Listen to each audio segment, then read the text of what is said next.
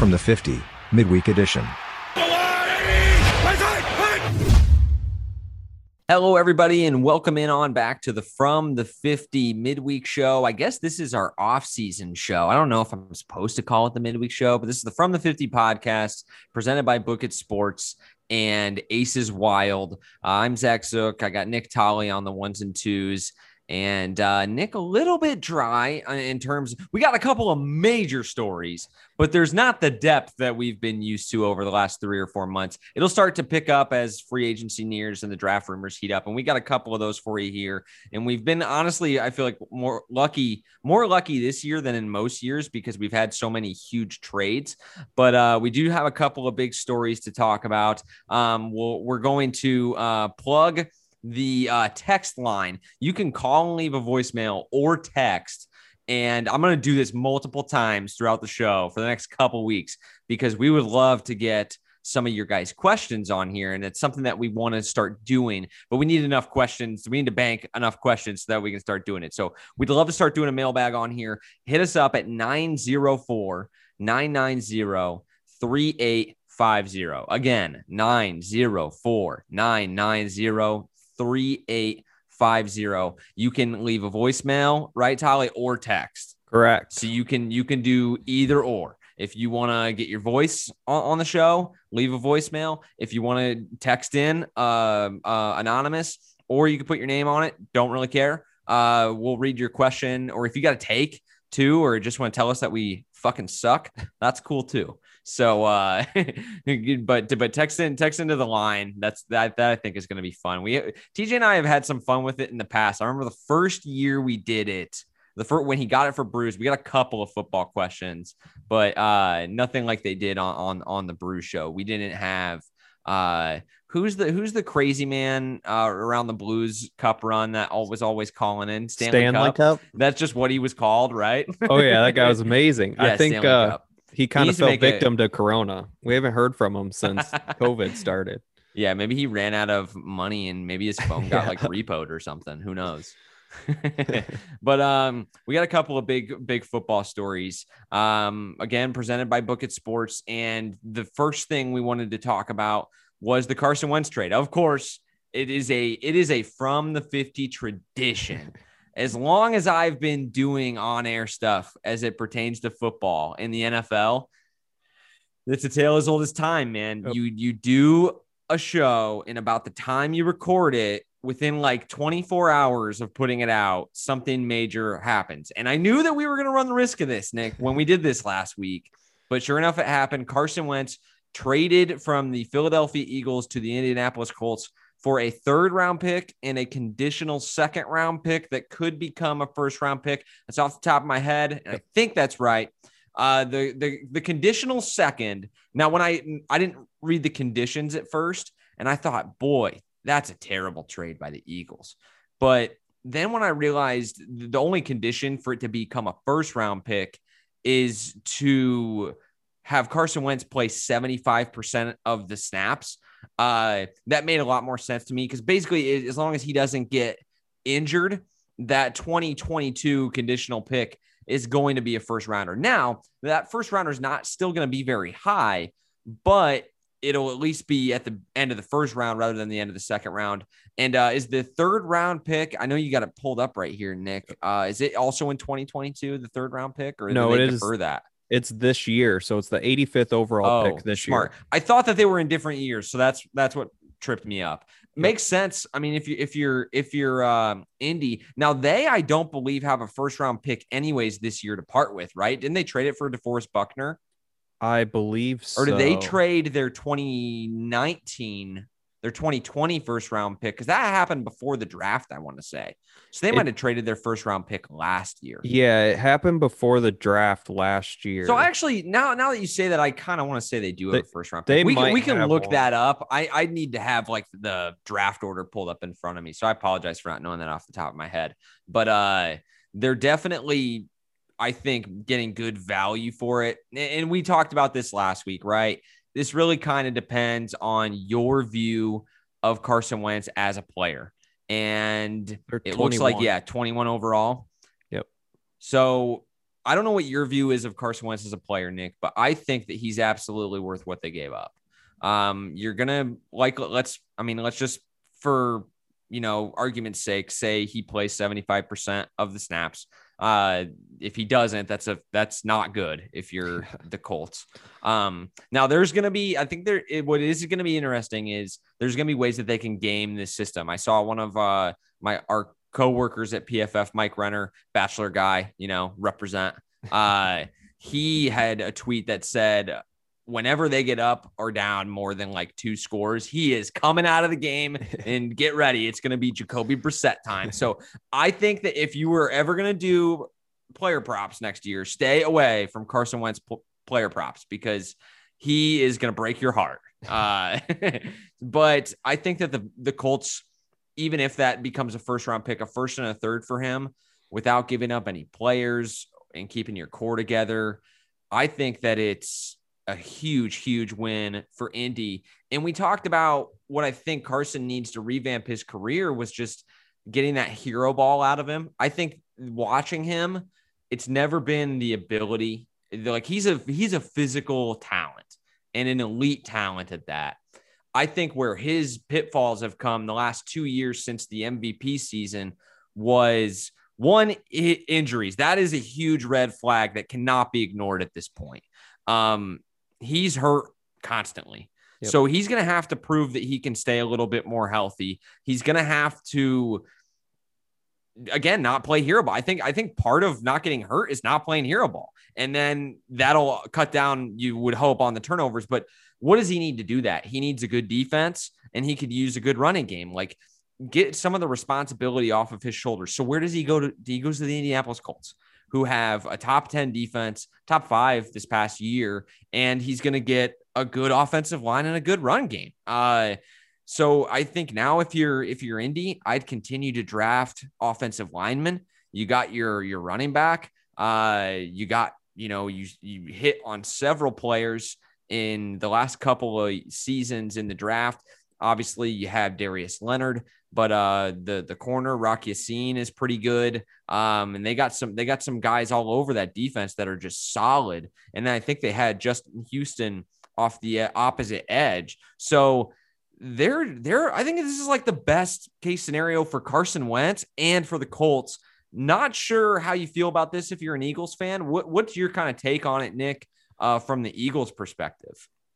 Uh, I mean, everything that came out after this trade has gone on that he kind of lost. Like you hear about coaches losing the locker room, but it sounded like Carson Wentz kind of lost that locker room too, and everyone was ready to be done with him and move on to Jalen Hurts. So you kind of have to get what you can at that point. And I mean, I you, you start over, I guess. I mean, they have a lot of holes to fill on that roster anyway. They do. And I, you know, I, I don't think it's the worst thing for them to get rid of him. Uh, I, God, it's, cra- it's just crazy to me that that's how far his value has diminished. The one thing that doesn't make sense to me is didn't they get rid of Doug because it was like him or Carson? Sort so of. Now, so now it's like, and believe me, I'm. You guys know I was not the biggest Doug guy this past year. I think he's no. so overrated. Yeah, I think and, that was a lot of the problems with Carson Wentz this year was him. Right. Uh, I also read a story this year, this week that the only reason they drafted Jalen Hurts is because Howie Roseman thought he was the next Russell Wilson and they missed on Russell Wilson the first time. And he was like, I can't live with that again. So I'm going to take Jalen. And now everyone has them taking Justin Fields at six overall, which feels like a pretty similar comp to me.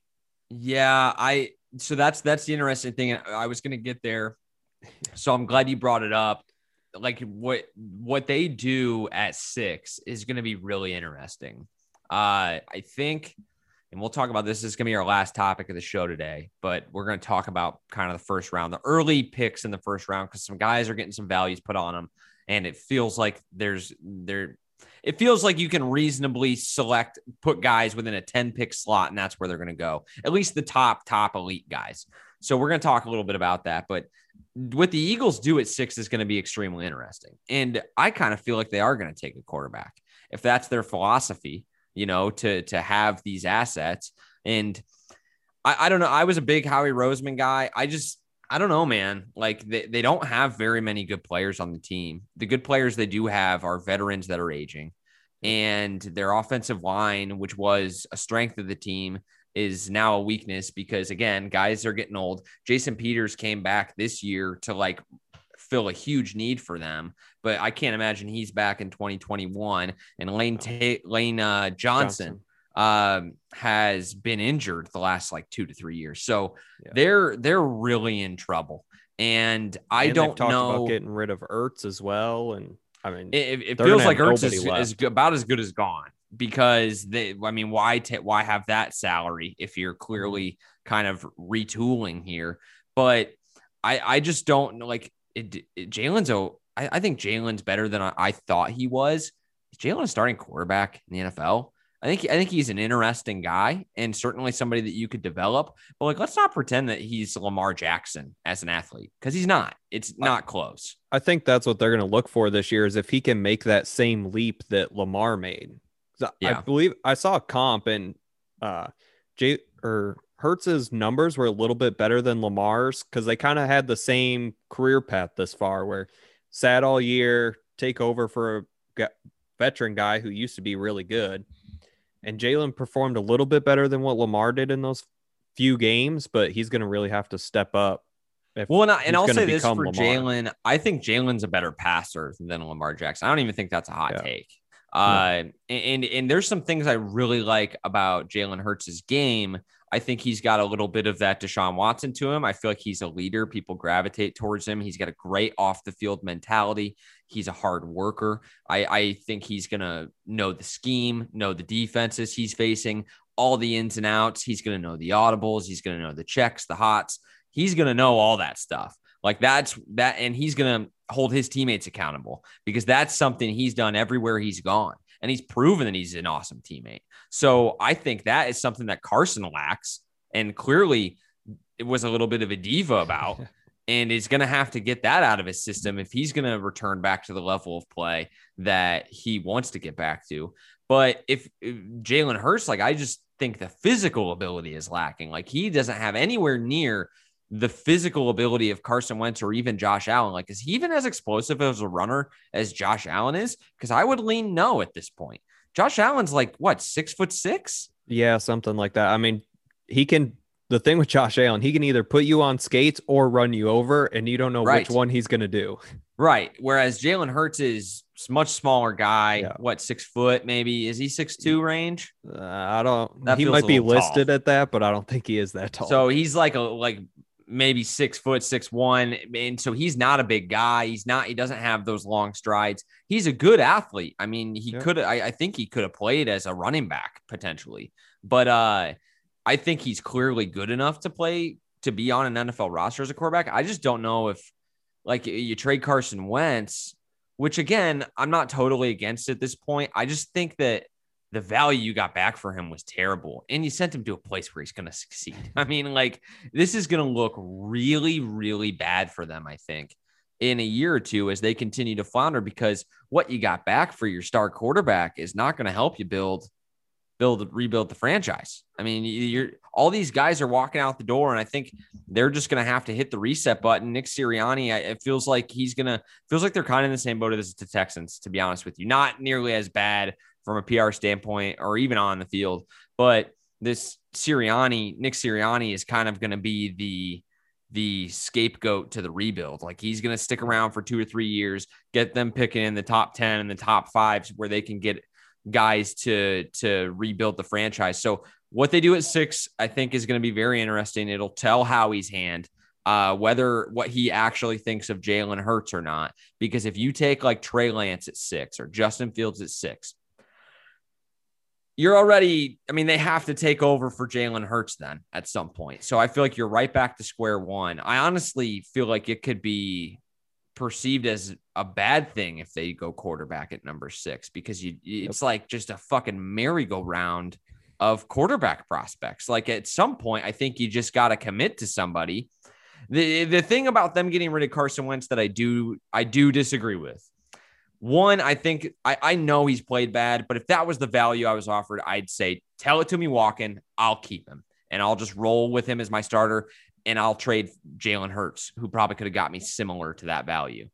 Uh, I know the team's not going to be very good, and and I think, like you said, Nick, they were over him. They didn't want him in the building anymore. So it is a unique situation because I don't think on the field, despite his struggles, really had that much to do with it more than like the culture in the building's been so bad. But it's like I think the issue with the culture was the butting heads between Doug and Carson. And so why get rid of Doug if you're going to get rid of Carson? You know, like it just doesn't make much sense to me because as much as I knock on Doug, he did win them their only Super Bowl ever in franchise history. And the guy you hired, you always have to think two steps ahead when you're being paid to run an NFL franchise. Like I was never in love with Mike McCarthy. I didn't want them to fire Mike McCarthy if you don't have a better available option. So, or, or he's proven he's truly that bad. So, like when you fire Doug, what's you need to know what your plan is for filling that role in your organization that I'd say is the second or third most important position in your organization. Uh, and if the answer is Nick Sirianni, which again, I, I don't want to talk too much shit on him. We don't know anything about him, but like that's it's probably not great, right? Like I, I just I think that the this is a huge win for the Colts, a huge win for the Colts. And if you're the Eagles, sure you moved on from Carson Wentz, but what happens when he leads the Colts to 12 and 4 next year, gets him like a couple of playoff wins and you're you go fucking 3 and 13 again. Their Like, owner I- finally gets rid of Howie Roseman like they should have done. Like that's kind of what this Doug Pederson firing seems like is it was kind of a little bit to try to save his butt and extend his life in Philly a little bit longer. and it, it and I I feel I've heard that Howie's Roseman's position is very secure, which I'm with you, Nick. This guy has drafted miss after miss the last several years. I mean, Miles Sanders, congrats, but Alshon Jeffery was not the not a great signing. Uh, JJ Arcega Whiteside, terrible pick. That- Nelson Agholor, terrible pick. and they could have taken Jalen DK. Reagor. Yeah, Jalen Reagor not looking good. Like it's it's his track record has not been good as of late. So and then and then Carson Wentz, you traded a lot, a lot of assets. I think they moved from 18 or 21, that range, up to two to get him because they knew the Rams were going to take off. Well, fact, that pick officially didn't work out. Whether or not he goes on to become a Hall of Famer, he didn't, he's not on your roster anymore.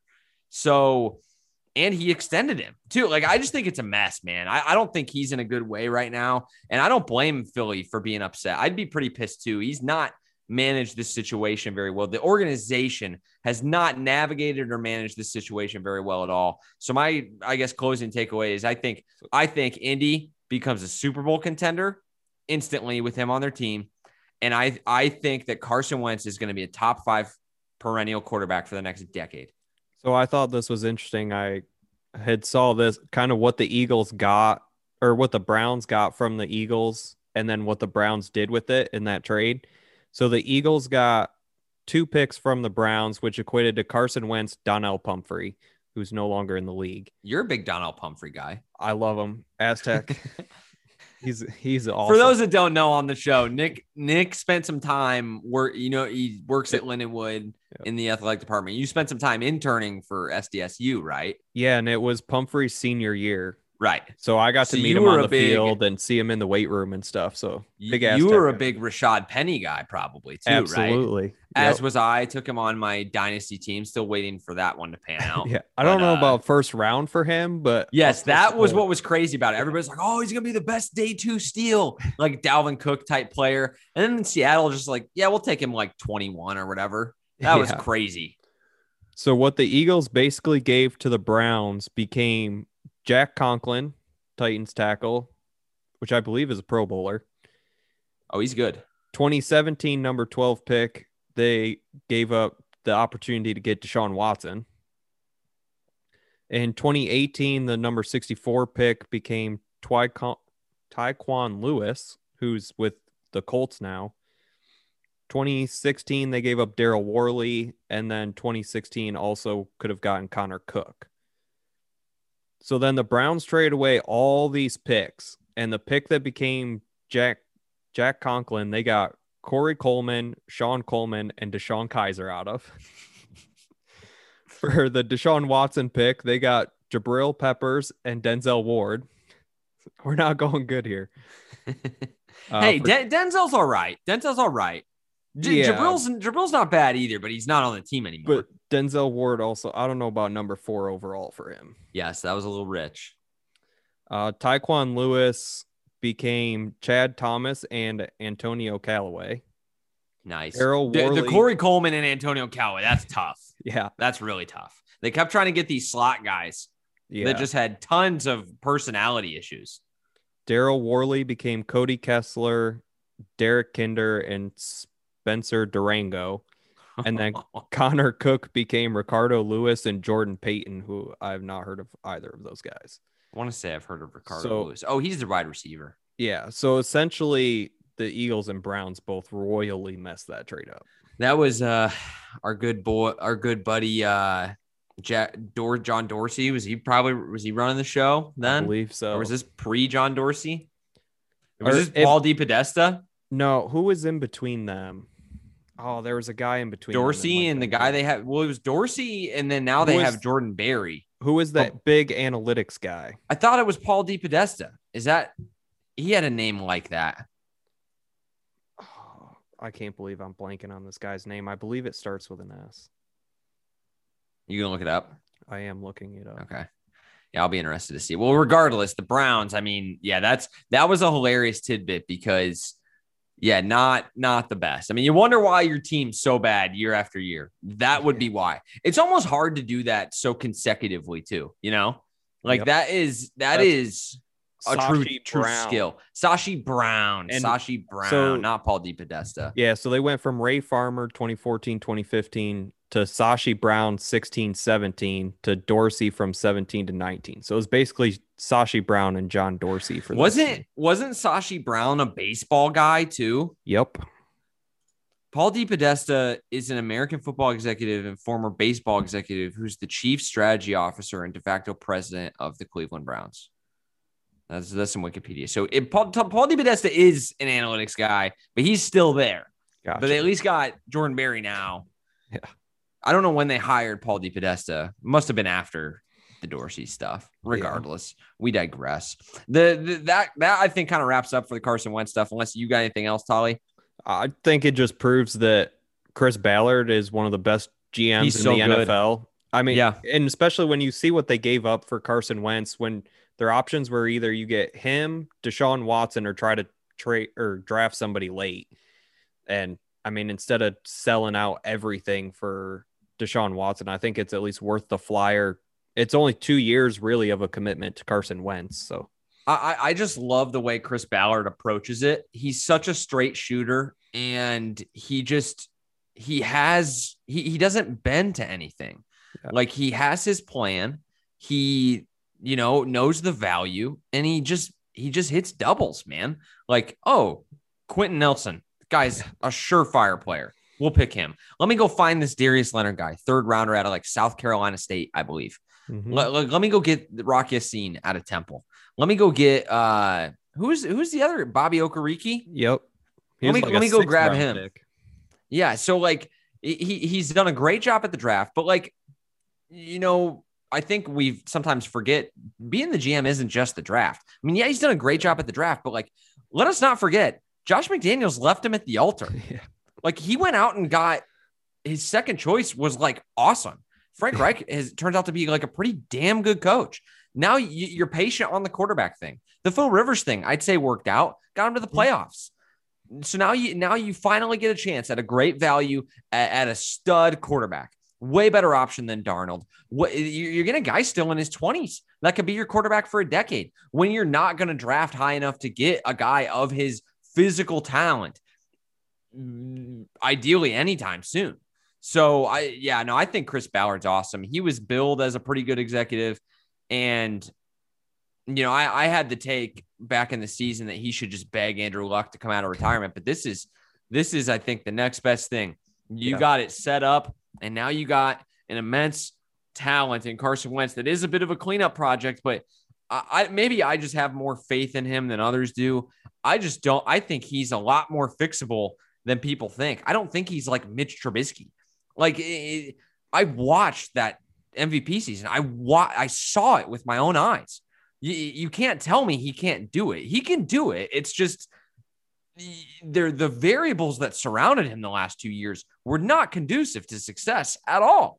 So uh I'm Frank really Reich was his what he OC when he was an MVP. right and so- and as i've told you nick i think frank reich and uh who was the john defilippo i think they were a lot more to do and, obviously doug too you deserve some credit but i think that they were a lot more of the brains behind the operation because you saw when those guys left DeFilippo went to become the OC in Minnesota. Frank Reich left to become the head coach in uh, Indy. You saw the difference. Like it was never the same. Similar to the Falcons when Kyle Shanahan left, never the same. Like it's it's you, you, now you pay you literally pair him up with the guy who's his OC when he had the MVP season, a guy that's worked with him, a guy that clearly signed on to this. Chris Ballard goes, "Hey, do you want this guy? Like, can we fix him? Can we make it work in our offense? Hell yeah, sign me up."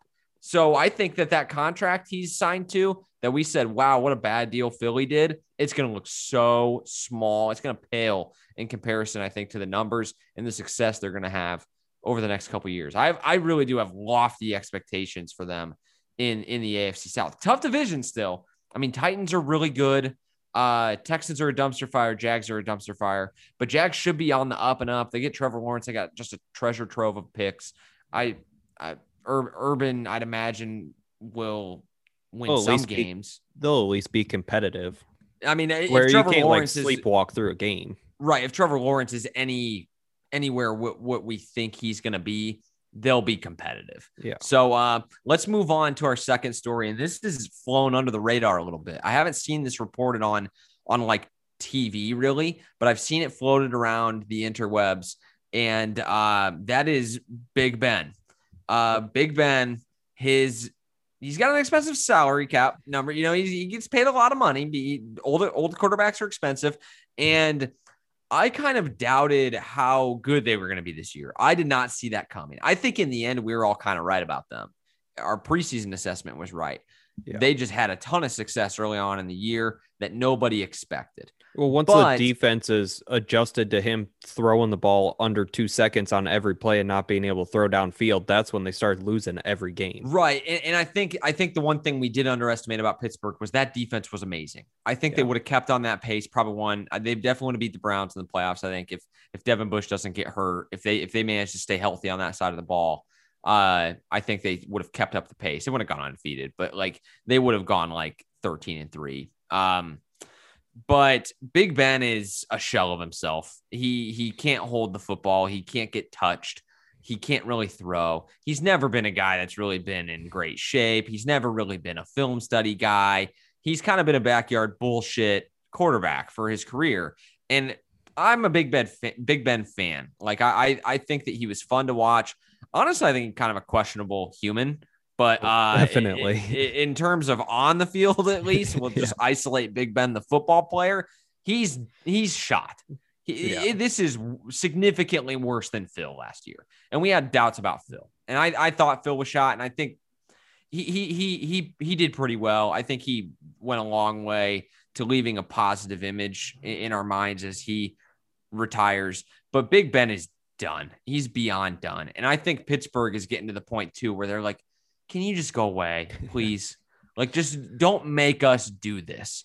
Like you know, like when you have a sick dog and Yep. you know you have to put it down and you're kind of hoping that it just passes on its own. That's kind of what the Pittsburgh Steelers are like with Big Ben right now. And Tally, you wrote down the number. He has a dead cap figure sitting at 22. No, that's that's got to be his that's got to be his No. his cap hit, right? No, that's just the dead cap hit. What's the cap hit?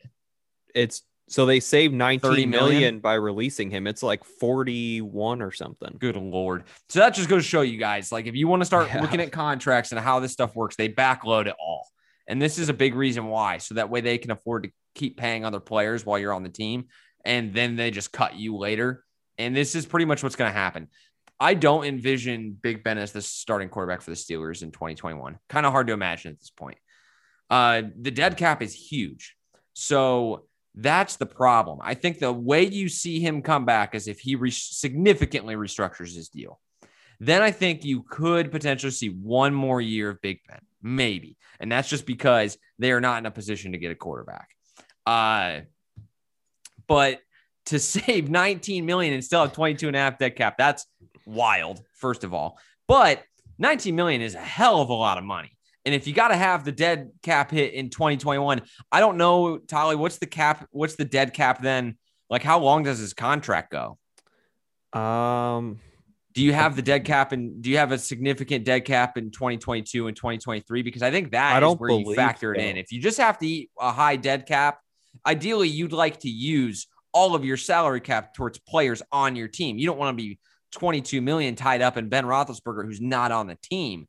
But if you can save 19 of that, I mean, that's a, that's you could get another decently paid quarterback salary with that. And they're only six million over the cap right now with his 40 something million. So I mean, you take that gives them 13 million in room just by cutting one guy. And and they were the t- a team we talked about as uh suitors for JJ Watt in a similar position that the Packers were in. They were in negative cap room.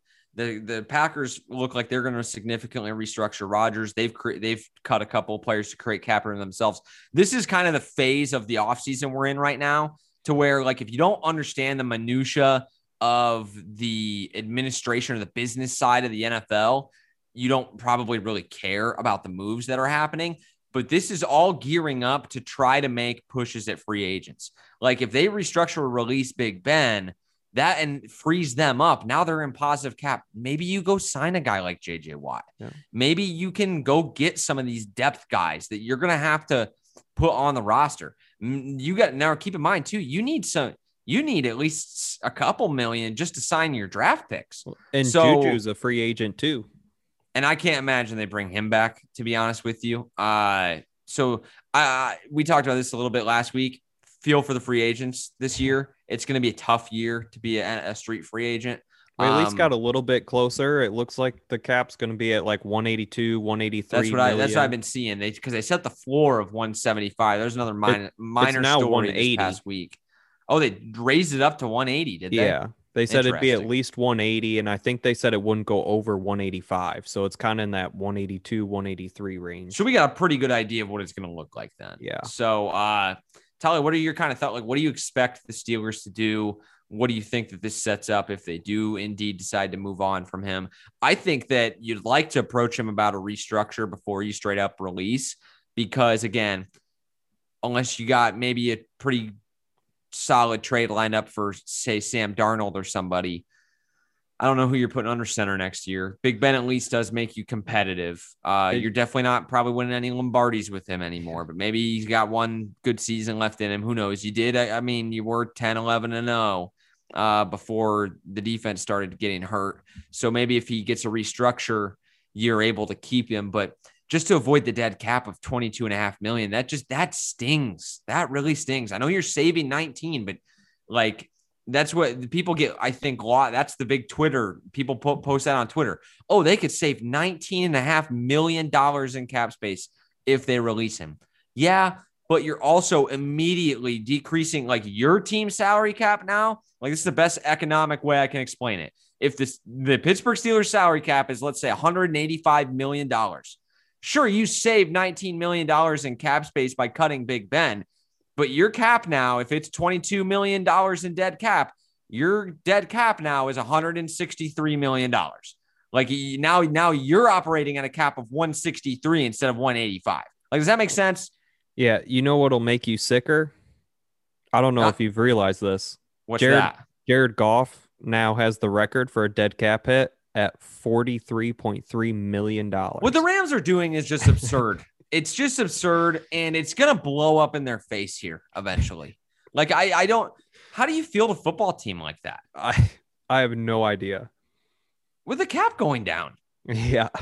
So I, I know that's a lot of numbers for, for you, for the listeners, but I, I hope I broke it down in a way that's at least uh comprehensible. I mean, I'm I'm not a numbers guy, so I'd like to think that I'm speaking in enough layman's terms, but but yeah, the, the dead cap is is huge. Uh, and, and Jared Goff setting the record with 40 mil. I mean, like 22, I guess that's still 22, 40 is like double that, yeah. but 22 still, that's a lot of dead cap. And you probably have another couple players that you're going to have dead cap on usually in a normal year. I mean, maybe it's like a half a million dollars, but what, whatever.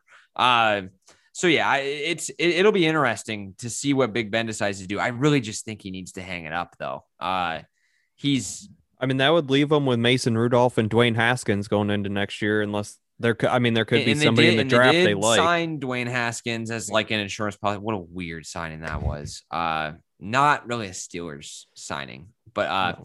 it, it's been interesting to see how they've approached the end of his career. Every team does it differently. You know, Bill drafted Jimmy G. The Packers drafted Jordan Love.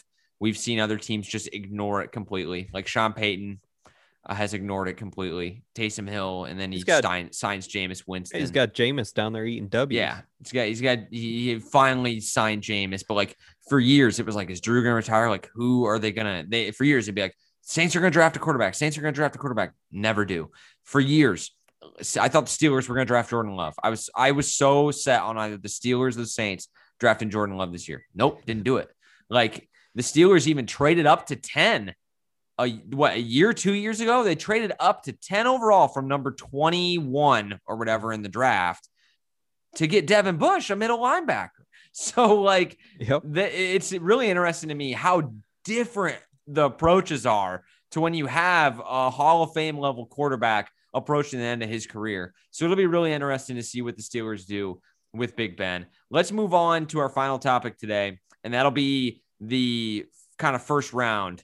We're going to go over some of the names, some of the values. I think everybody expects Trevor Lawrence to be picked uh, number one overall, but the Jets have the number two pick. Dolphins have number three. Zach Wilson doesn't make it past there in some way, shape, or fashion. I don't know if, like, I, I'm assuming potentially Watson's going to be dealt by then. That's, I think, a huge domino and variable when you're calculating who may land where. Uh, as it stands right now, and, and Darnold too, right? Like Darnold is currently on the Jets roster. Michael Fuller and uh, Robert Saleh have to determine whether or not they want to keep him or not. I, if I'm the Jets, kind of, I think I keep Sam Darnold and trade that pick. I mean, you don't have anybody else to back up, even so. I've, I mean, even so, if you keep Sam Darnold as your backup. So like, I, am kind of out on Darnold. I, I really am. But I wonder if, you know, the Shanahan offense and if, if they might, like, I feel like he'd be okay in that offense. I feel like he does a lot of stuff that that offense likes to do. Like, he's athletic, he can move the pocket, he can make those short throws. Clearly can't just sit there, drop back, and process a bunch of info. But like if you get him on all these crossers, like I like if you put him in a place like San Francisco, which is basically San Francisco staff, I think he would have success in San Francisco. Harp- now I don't think he's ever going to be a top 10 quarterback. That's just something that you have to make peace with. So like if you think Zach Wilson or one of these guys is going to get be a potentially elite quarterback or better than Sam, I think you do just have to trade Sam and take the QB. Which you're you just need, need the best quarterback possible. You're going to need in the AFC East because you think I mean the Bills almost top 10 or close to top 10 defense, Dolphins, top 10 defense. You know, Belichick, he's getting a lot of guys back this year. They're going to be in top 15 defense. Like your quarterback's going to have their work cut out for him in that division. Sure. Sure. Absolutely. Um, and, and again, I think it really comes down to their evaluation, the Jets' evaluation of do we think one of these guys is better than Sam? I think that that's pretty much where the conversation ends. Because if you think that, you can't keep Sam. Um, but the, but the but the problem is you mentioned AFC East outside stadiums, very cold weather. Zach Wilson is 200 pounds. Yeah, he's very tall, but he's 200 pounds. I don't think in it, it, I can recall in the last 15 years a quarterback that's that light uh, with, with his frame um, having a ton of success in the league. Like they're all over 200. And I think Zach Wilson, it'll be interesting to see what he weighs at. I think he's probably under 200 pounds. He's a, he's a, he has a very slight frame, so I think durability's got to be a concern with him.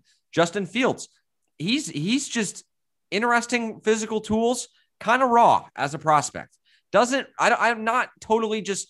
He has a little bit of that Darnold, where like when I watched Darnold in college, I knew how good of a physical prospect he was. He was more of an arm talent pocket guy, whereas Fields is more of an athletic prospect but he really put on a show in the in the college football playoffs where you're like, wow, like he's kind of changing my opinion a little bit. but he does still leave a little bit to be desired. Like, is he is he going to be athletic enough to just run all over NFL defenses like Josh Allen? I don't think so. No. So then to me, you're going to have to have elite arm talent and be able to throw the ball very effectively. I don't think he's going to be able to do that consistently. So like if you're the Jets, then then like what what do, what do you think about these guys? So I, I do think Zach Wilson though is the clear cut number two. Um, I've I've studied him enough now to where I think that at the end of the day, if the cons- if you can't just not draft the guy because he's 200 pounds. I mean, we've seen the NFL is evolving. We've seen Kyler Murray work. We've seen Lamar win an MVP. We've seen that there's 10 ways to skin a cat. So Zach Wilson, who threw darts this year in college football and has a huge arm and did it at a small school with probably not that great of coaching.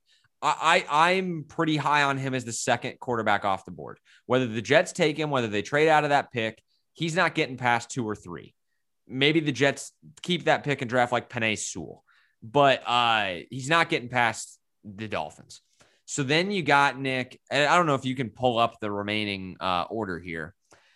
You got some some of the top prospects I heard all season in the fall, Penei Sewell, the tackle out of Oregon, was going to be the first non quarterback drafted. I've seen people back off of that. I know people are very high on Northwestern's Rashawn Slater. I think at the end of the day, a lot of this shit in these rumors, like people just need stuff to talk about.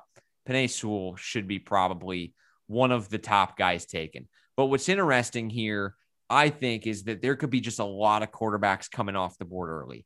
Jacksonville taking a QB, Jets liable to take a QB, Miami liable to take a QB, Atlanta liable to take a QB. So it's not until you get to Cincinnati where you're going to get a sure, you know, non-quarterback taken. I think that's basically where Penei Sewell lands.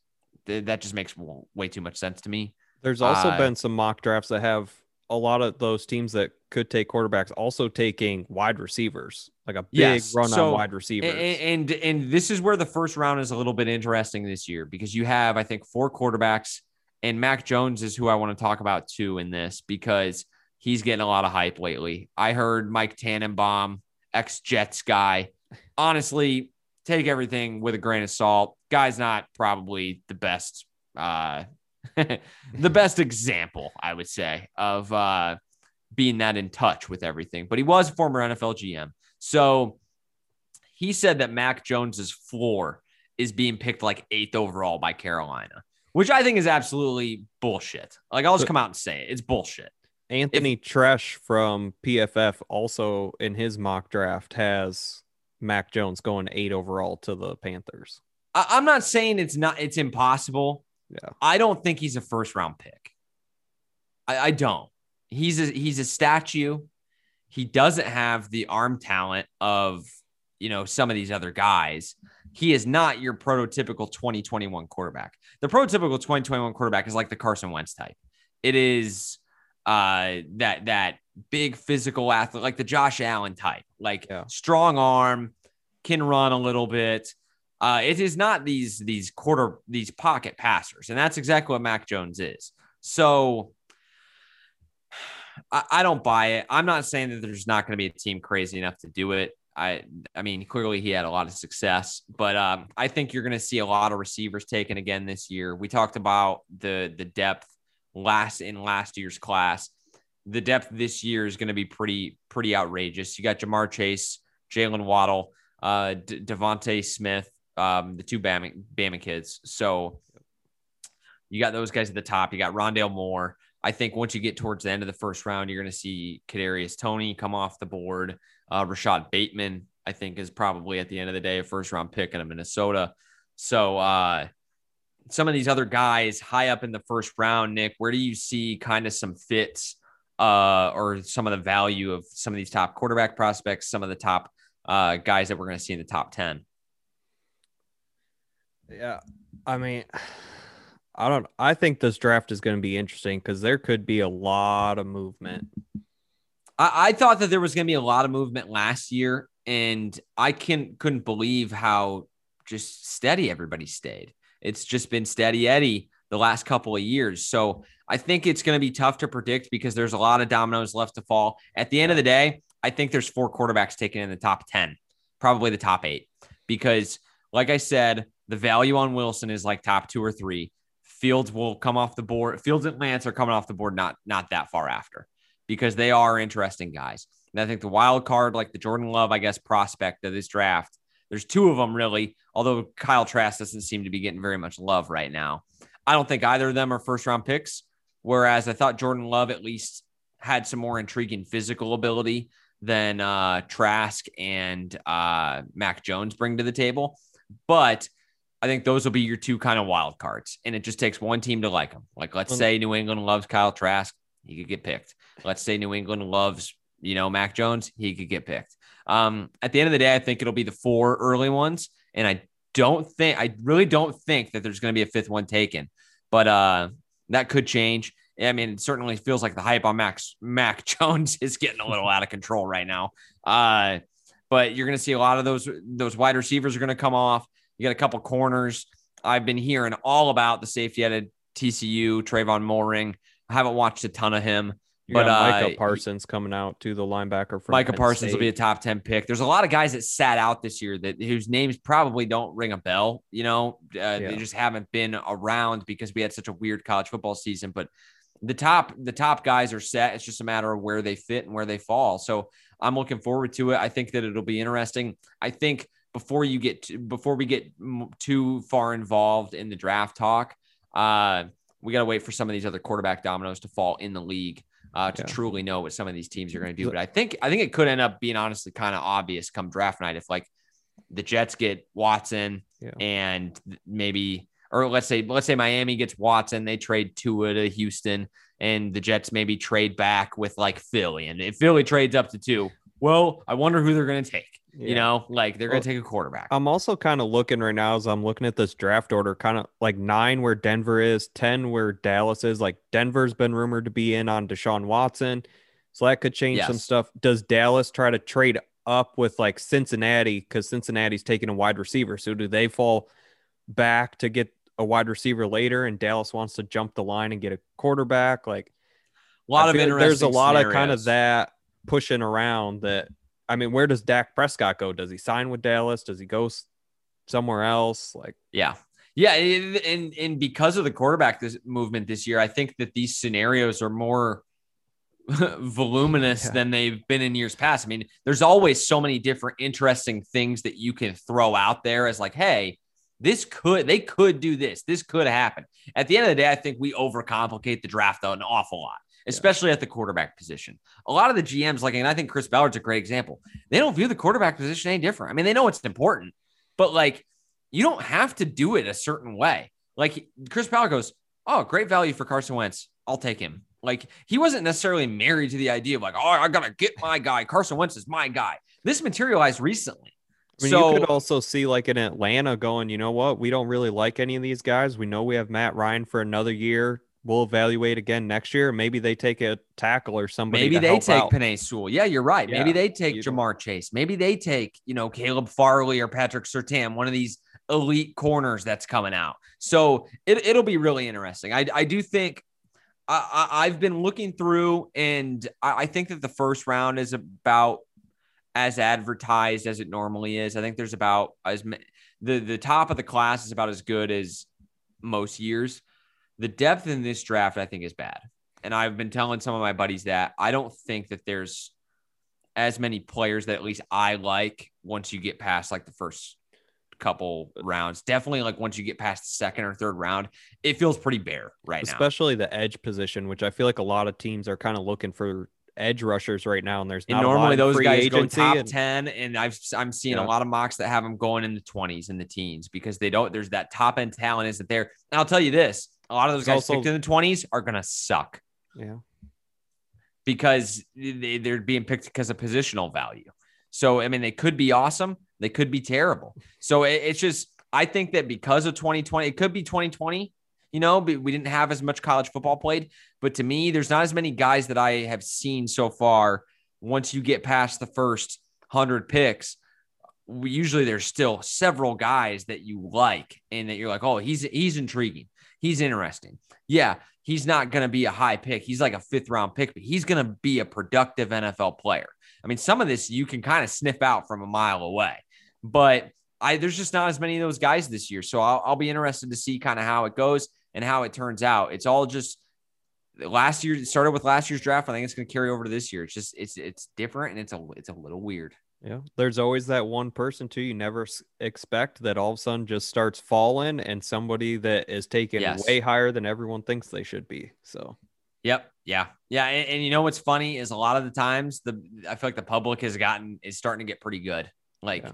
Dwayne Haskins, Daniel Jones, what were they thinking? Well, Tim it turns Tebow, out Johnny Manziel, first round yeah. picks. What? Tur- turns out the public was kind of right about that one. Like, yeah. remember when the Raiders drafted Cleveland Ferrell, and then this yeah. past year they took uh who did they take? That did they take the Ohio State corner or the Clemson corner in, like in the 20s? And it was like, I thought he was like a third round pick. Yeah.